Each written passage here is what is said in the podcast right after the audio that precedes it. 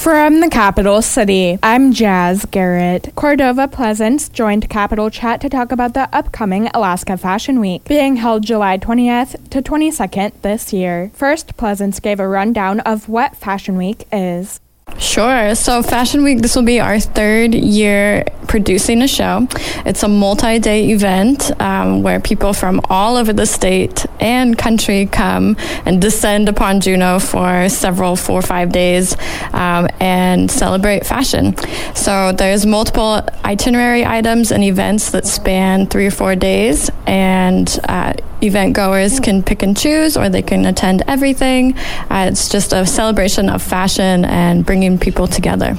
She also talks on what the theme is for this year.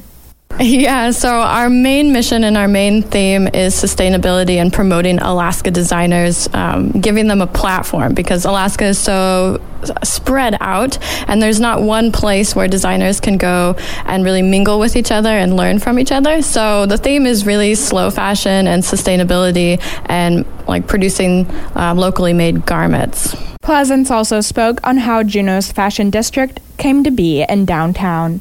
The fashion district kind of occurred because so many of our local designers here in Juneau have studio spaces in that fashion district. And also historically, some of Alaska's best designers, uh, Nina Chapman, for example, from like the 70s, her mod style, she was an international designer, but based here in Juneau. And her original studio was in the fashion district here in downtown Juneau. You can listen to the full show on our website, kinyradio.com.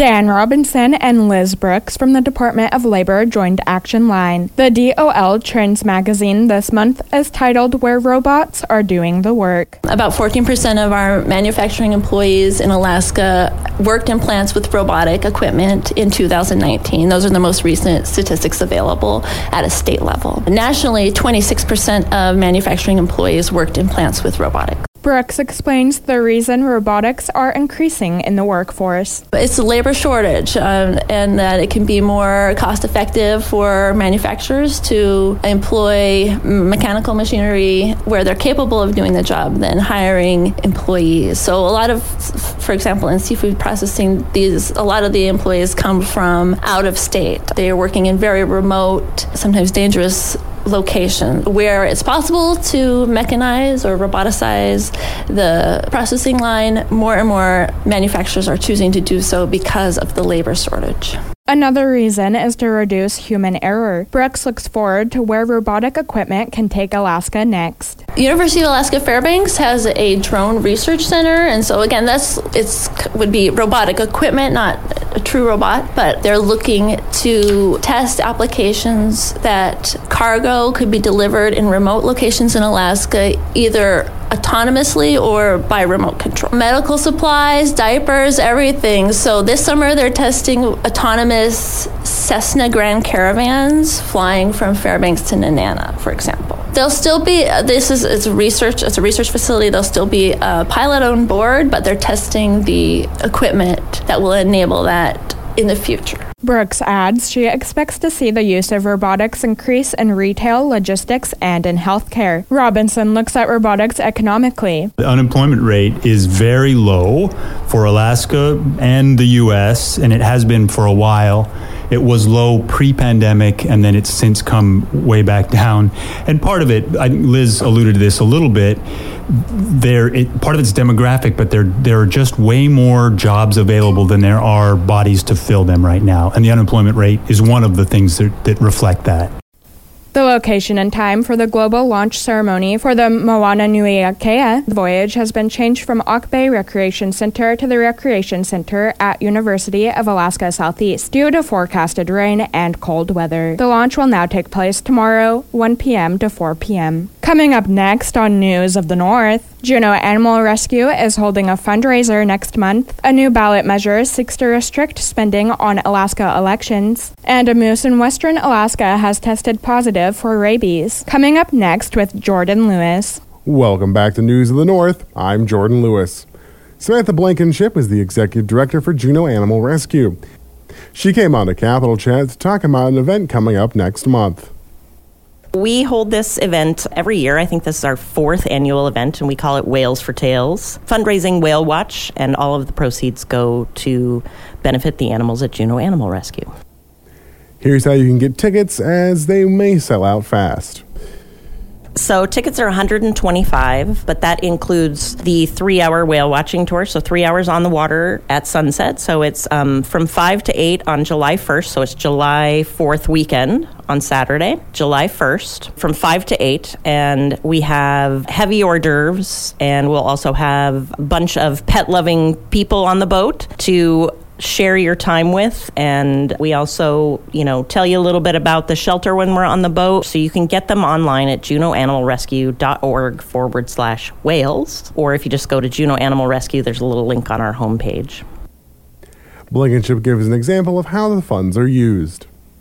Juneau Animal Rescue is a private nonprofit, so we, even though we work in cooperation with the city and borough to provide animal control and protection services. There's a lot of stuff that we do on top of that. So those funds go to help support animals that maybe have a longer length of stay or special needs animals. We just recently had a dog who come in who needed his leg amputated. So, you know, that's thousands of dollars worth of surgery that we fundraise to help support and find the means to support that surgery financially and then we're able to adopt that animal out at a reasonable cost to people.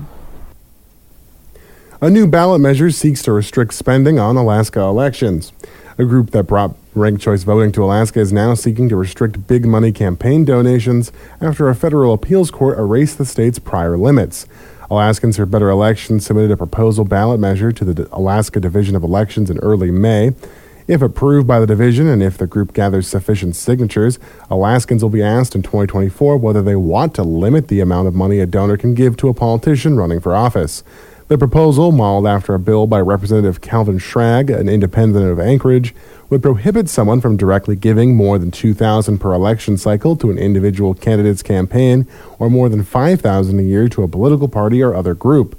Sponsors of the measure said they hoped that the Alaska legislature would impose new limits after the Ninth U.S. Circuit Court of Appeals overturned Alaska's old limits, some of the lowest in the country, in 2021. While lawmakers failed to act before the 2022 election, which went ahead with no limits. As a result, some wealthy donors gave more than 100,000 apiece to candidates in last year's governor's election. Under the prior rules, those donors would have had to contribute to third-party groups that are prohibited from coordinating with candidates. Instead, donors were able to give directly to candidates. A similar lack of restrictions will be in place during the 2024 state election as well. The Ninth Circuit decision ruled against Alaska's old campaign finance limits on free speech grounds, but the justices suggested that higher limits might be constitutional. The proposed ballot measure includes limits four times time and that adjusts the limit upward each year to account for inflation. You can read more about that on our website, kinyradio.com. And a moose in western Alaska has tested positive for rabies in the first apparent case of a rabid moose in North America, according to state game officials.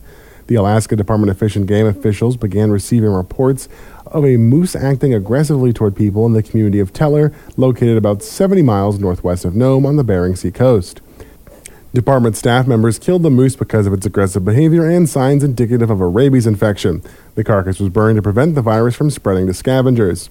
The Alaska State Virology Laboratory later detected the rabies virus in the moose's brain, according to a statement released by the department.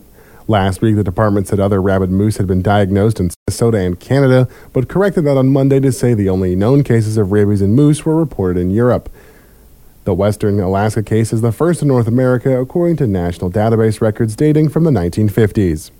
Never miss a story or a newscast at KINYradio.com. Now you're up to date. I'm Jordan Lewis for News of the North.